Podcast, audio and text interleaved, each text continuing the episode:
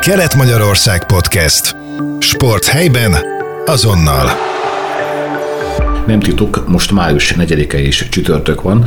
Nem is olyan régen érkezett a stúdióba ifjabb Belus Tamás futószerelésben. Azt megkérdezhetem, hogy mikor futottál utoljára? Hű, tegnap délután. Ma még nem, de hát ennek is eljön az ideje ma. Mennyire sűrű az edzésprogramod? Egy héten, egy átlagos héten hat futónap van, tehát van egy pihenőnap és hat edzésnap, és van köztük néhány olyan időnként, attól függ, hogy az év melyik szakában felkészül és melyik stádiumában vagyok éppen, amikor nem egy edzés van, hanem több, tehát mondjuk kettő is akár. És akkor ezekre jönnek még rá az erősítő edzések, a nyújtások, a hengerezés és a többi. 42 esztendős vagy, ez az ultraterefutás szempontjából ideális kornak számít?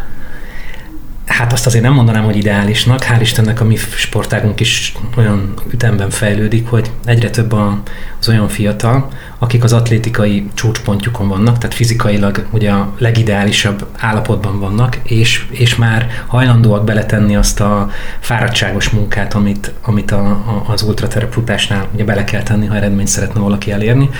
Úgyhogy nem ideális, de, de, de azért nem rossz. Tehát ez a 40 pluszos korosztály nagyon sok szempontból előnyben van a fiatalokhoz képest, a jobb a fájdalomtűrés, a, jobban tudunk fókuszálni a versenyekre, a, a hosszú monoton edzéseket jobban tűrjük, egy-egy mélypontból verseny közben is akár könnyebben tudunk kikászálódni. Ebből a szempontból a kor az mindenképpen előny, fizikailag pedig hát azért sajnos hátrány már. Egyre több az ügyes fiatal, és hát nekem is, ahogy, ahogy telnek az évek, és a, a versenyeken egyre hát nehezebb velük felvenni a versenyt, úgyhogy nő, nő a, ebből a szempontból is a kihívás, de engem ez nagyon szórakoztat. Tehát mi már ilyenkor 40 pluszosok csak nyerhetünk, tehát ha, ha a fiatalok lenyomnak minket, az természetes, ha, ha mi vagyunk a jobbak, akkor az meg büszkeség, úgyhogy jó ez így. Szószoros és átvitt értelmében is megálltál már a pályafutásod során hegyet, völgyet. Most éppen hol van a pozíciód? Idén is bekerültem a terepfutó válogatottba, ez nagyon klassz, ez, ez nagy, nagy öröm nekem. Amikor elkezdtem komolyabban foglalkozni ezzel a sportággal, akkor tulajdonképpen ez volt az, amit így ilyen kitűztem magam elé, mint, mint egy ilyen nagyon szívesen elérendő célt. Mm. Úgyhogy ez, ez most is így van. Ugye van nekünk egy, egy nagyon klassz kis ranglistánk terepultrásoknak, a Nemzetközi Terepfutó Szövetségnek van egy ranglistája, különböző versenyeken, hogyha sikeresen célba érünk, akkor az eredményhez hozzárendelnek egy mérőszámot, egy kicsit hasonlít a, a teniszhez meg a sakhoz, tehát hogy az van egy, igen, igen, van egy olyan van egy olyan pontszám, ami arra utal, hogy az a adott futó éppen akkor mennyire jó, és ez alapján az én távjaimon, amik ugye a 100 kilométernél hosszabb terepversenyek, most a, magyar ranglistán negyedik vagyok a 100 kilométernél, és harmadik a, a 100 mérföldes távon, ami aminek én azért nagyon örülök. Az ultraterefutást alig lehet tömegsportnak nevezni. Mekkora Magyarországon a merítési lehetőség? Mennyi főből választják ki a válogatottat? A, a Terepfutó Szövetség ranglistáján jelenleg, hát azt hiszem 6000 magyar sportolónak van eredménye.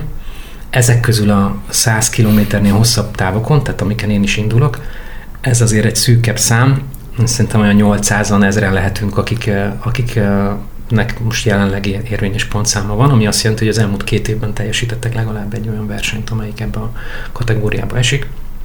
Azért ez nem olyan borzasztó nagy merítés, de, de azért most már nem is olyan kicsi. És hogyha ha visszaemlékszem akkor azokra az évekre, amikor kezdtem, ugye ez 2000, 2006-ban vagy 2007-ben kezdtem el felnőttként újra futni. Ugye diákként én azért szerettem ezt, nem volt nekem nehézsége.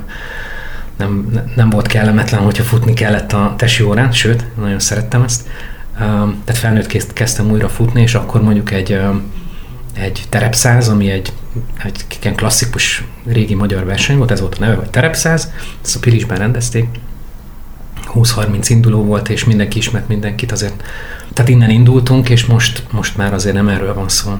Hál' Istennek egyre, egyre szélesebb a mezőny, és, és hát azért egyre jobb is az eleje. Azokkal az időkkel, amikkel most mondjuk egy ilyen versenyem 15.-20. tud lenni valaki, azokkal annak idején simán nyerni is lehetett.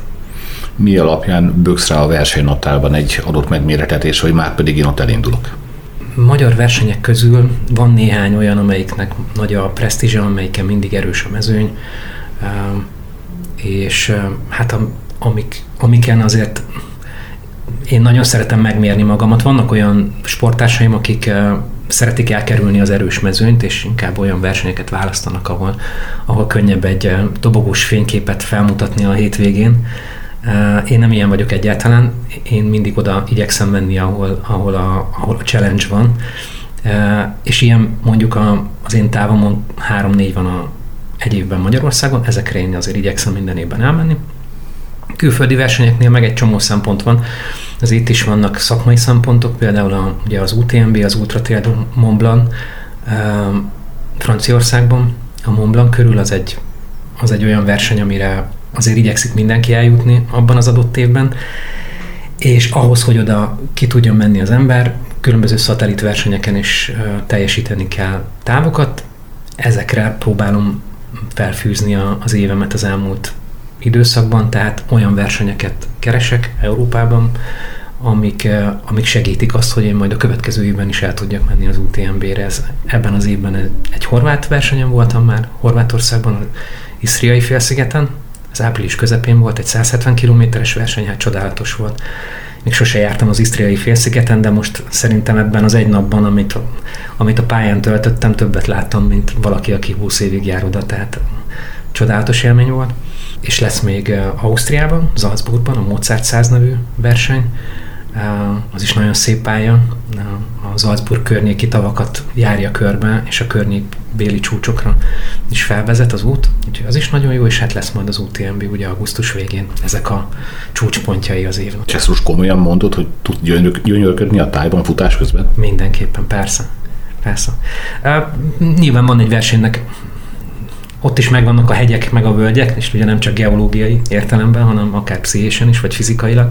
Tehát vannak olyan szakaszai egy versenynek, ahol nem biztos, hogy az ember rá tud csodálkozni a környezetére, de, de azért vannak, vannak jobb órák is akár, amikor, amikor úgy könnyebben jönnek a lépések, és nincs gond a levegővel, és van energia is, olyankor aztán az ember tényleg rá, rá, rá tud csodálkozni, hogy milyen gyönyörű helyen van. Én azért igyekszem ezt úgy csinálni, hogy azért megtaláljam benne közben is a szépséget, és ne csak utólag kelljen gondolkodni, hogy vannak olyanok, akik, akik aztán utólag a képeken látják, hogy milyen gyönyörű helyeken voltak, és mert csak a lábuk elé néznek, azért én nem ilyen vagyok.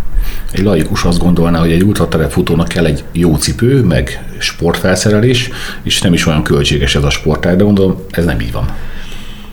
Ez is igaz, meg az is igaz. Tehát um, kimenni, az, kimenni az erdőbe futni, az tényleg egy, egy jobb futócipő, néhány kényelmesebb futásra alkalmasabb holmi, és ennyi. Tehát mm, hogyha ha mondjuk magas hegyre megy az ember, vagy hosszabb távokat szeretne teljesíteni, mm, akkor ott egyrészt vannak kötelezően előírt holmik is, amik ezeknél a versenyeknél nálunk kell, hogy legyenek.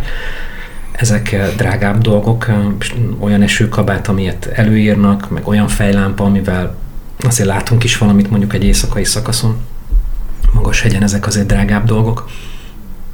Eh, hogyha külföldi versenyekre megy az ember, akkor nyilván az az elég sok pénzbe kerül, a utazás, a szállás, a verseny, versenyek nevezési díja is azért elég komolyat nőtt az elmúlt időszakban, Magyarországon is, de, de külföldön is. Tehát mondjuk egy egy UTMB és nevezési díj mondjuk 250-300 euró, ami mondjuk 120 ezer forint, hogyha Semoniban az ember szeretne egy hetet eldölteni, akkor az 1000-1500 euró, hogyha kimegy a családjával, vagy néhány barátjával, és akkor ugye el kell, vagy el kell repülni Franciaországba, vagy el kell autózni. Azért, hogyha ezt az ember így összeadja, akkor nyilván ez nem kevés, de az élmény, amit kap, az meg óriási. Én szeretek ezekre úgy gondolni, hogy, hogy, hogy hát ezek a, ez a ez a nyaralás, ez a pihenés. Még hogyha testileg talán nem is, de, de lelkileg mindenképpen. Szemléletben egyértelműen profi vagy, viszont munka mellett sportolsz. Hogy lehet ezt így összeegyeztetni, összehangolni? Hát ez akarat kérdése. Na, egyébként mindent, szerintem mindent meg lehet oldani. Tehát uh, én ebben mondjuk beteszek egy, uh, egy héten mondjuk 16 órát körülbelül a, a, a, a napjaimból, de ebből a 16 órából mondjuk 8-10 az, amit a futással töltök, és a maradékot azt úgy hozzá tudom, mellé tudom valami mellé tenni. Tehát nem tudom, mondjuk egy, nézzünk egy sorozat epizódot a családdal, és közben mondjuk hengerezek, vagy tudom, elindítok egy meccset, és akkor közben mondjuk nyújtok, tehát hogy ezek nem feltétlenül csak a erre dedikált órák. A fut, amikor futok, akkor nyilván hiányzok a minden másból, természetesen, de hát ez a, ez a 8-10 óra is én szerintem, ha most megkérdeznénk egy horgászt, vagy egy motorost nyáron, vagy nem is tudom, bárkit, aki komolyan veszi a hobbiját, akkor nagyjából ilyen időket mondana, hogy mennyit foglalkozik vele egy héten. Még lehet, hogy egy, nem tudom, egy modellező is, ha összeadja, hogy mennyit pepecselt a kis műanyagokkal, meg a kis festésekkel, akkor rá fog jönni, hogy egyébként ő is, ő is rászán ennyit a szabad idejéből, csak ő arra szánja, én pedig erre. Ez az egyik, a másik pedig, hogy hát igazából a munkán, a családdal töltött időn, meg az edzésen kívül nem csinálok mást. Ez is egy, ez is egy egyszerű megfejtés, tehát nem, nem kapcsolgatom a tévét, nem bóklászok céltalanul, nem, nem töltöm a hétvégét a, nem tudom, a, a füstös kocsmákban, vagy nem is tudom, hogy hogy fogalmazzak, szóval, hogy erre szánom az időmet, mert, de ez egy döntés nyilván, azért csinálom, mert szeretem így, tehát ezt nem követeli tőlem senki tested hogy szokott jelezni, hogy eddig is ne tovább? Versenyen, vagy úgy általában? Úgy általában. Leghatározottabb jelzés a sérülés, ami, hogyha az ember a feszegeti folyamatosan a határait, akkor ez teljesen természetes velejárója sajnos a, a, a sportolásnak, tehát Uh, úgyhogy uh, olyankor, olyankor nyilván lassítani kell, sőt, hát van, hogy ugye ki is esik az ember a, az edzésből, akár hosszú időre, de én ezeket sem élem meg általában tragédiaként, hanem, hanem ez mindig egy lehetőség arra, hogy valamit, amit addig elhanyagoltam, azt most, azt most jobban tudjam csinálni, és itt itt például ilyesmire is gondolok, hogy ha van egy olyan sérülés, ami miatt nem tudok futni, de mondjuk tudok otthon erősíteni, akkor ez lesz az a időszak, mondjuk ez az egy hónap vagy kettő, amikor elkezdek más dolgokon dolgozni, és mire újra mehetek futni, addigra lehet, hogy stabilabb leszek, lehet, hogy erősebb lesz a vázizomzatom, lehet, hogy végre ki tudok kúrálni más problémákat is, amiket már hónapok óta görgettem, szóval hogyha egy ilyen dolog miatt akadályozva vagyok az edzésben, azt is inkább úgy élem meg, hogy, hogy hát ez most kinyit valami másra egy, egy ajtót, és akkor próbálom azt élvezni, amit éppen akkor csinálok. Volt egy műtétem néhány éve, amikor hónapokig nem tudtam futni, és ez ugye márciusban volt a műtét, április, májusban egyáltalán nem futottam, júniusban kezdtem el újra edzeni. Júliusban már a Skyrunning VB-n voltam, augusztusban kint az UTM-ben, és szeptember, október, novemberben meg a legjobb eredményeimet értem el ever. Tehát, tehát ezek, a, ezek a dolgok, ezek mindig felkínálnak lehetőséget az embernek, és azt is lehet, hogy bánkódunk, hogy ja Istenem, most akkor ezt ez milyen nagy tragédia, mert most nem tudok edzeni, de ezt a saját hasznunkra is fordíthatjuk. Szóval a sérülés az egyik jelzés, Hát aztán, hogyha ha nem úgy jönnek a edzésen az érzések, meg a, az edzés eredmények, és reggel az ember úgy kell ki az ágyból, hogy ahogy nem szeretne, akkor azért azok is mutatják, hogy talán egy picit túlhúztuk a húrt, és olyankor érdemes azért, érdemes azért erre reagálni, mert inkább csak ártunk még akkor is, hogyha azt gondoljuk, hogy már pedig itt most, a, most nagyon nyomni kell, mert mondjuk közelebb, közeledik egy verseny, de nem, nem mindig ez a cél, célra vezető. Meg kell, hogy kapja az ember a teste a, az alkalmakat a regenerációra, mert hát hogyha nem tudjuk kipihenni a terhelést, akkor a fejlődés sem jön el. De hát ezt, ezt meghozta már a rutin. Tehát ez a 15 év, ami mögöttem van, ez azért az olyan testtudatot ad már az embernek, hogy, hogy mondjuk egy sérülésnél, hogyha megyek a, a traumatológiára, akkor igazából csak azért megyek, hogy megmondják, hogy tényleg az van-e, amit én már tudok, és általában az van, amit gondolok, mert azt sajnos megtanulja az ember menet közben már, hogy ha itt fáj, ott fáj, az mit jelent. Kelet-Magyarország Podcast. Sport helyben, azonnal.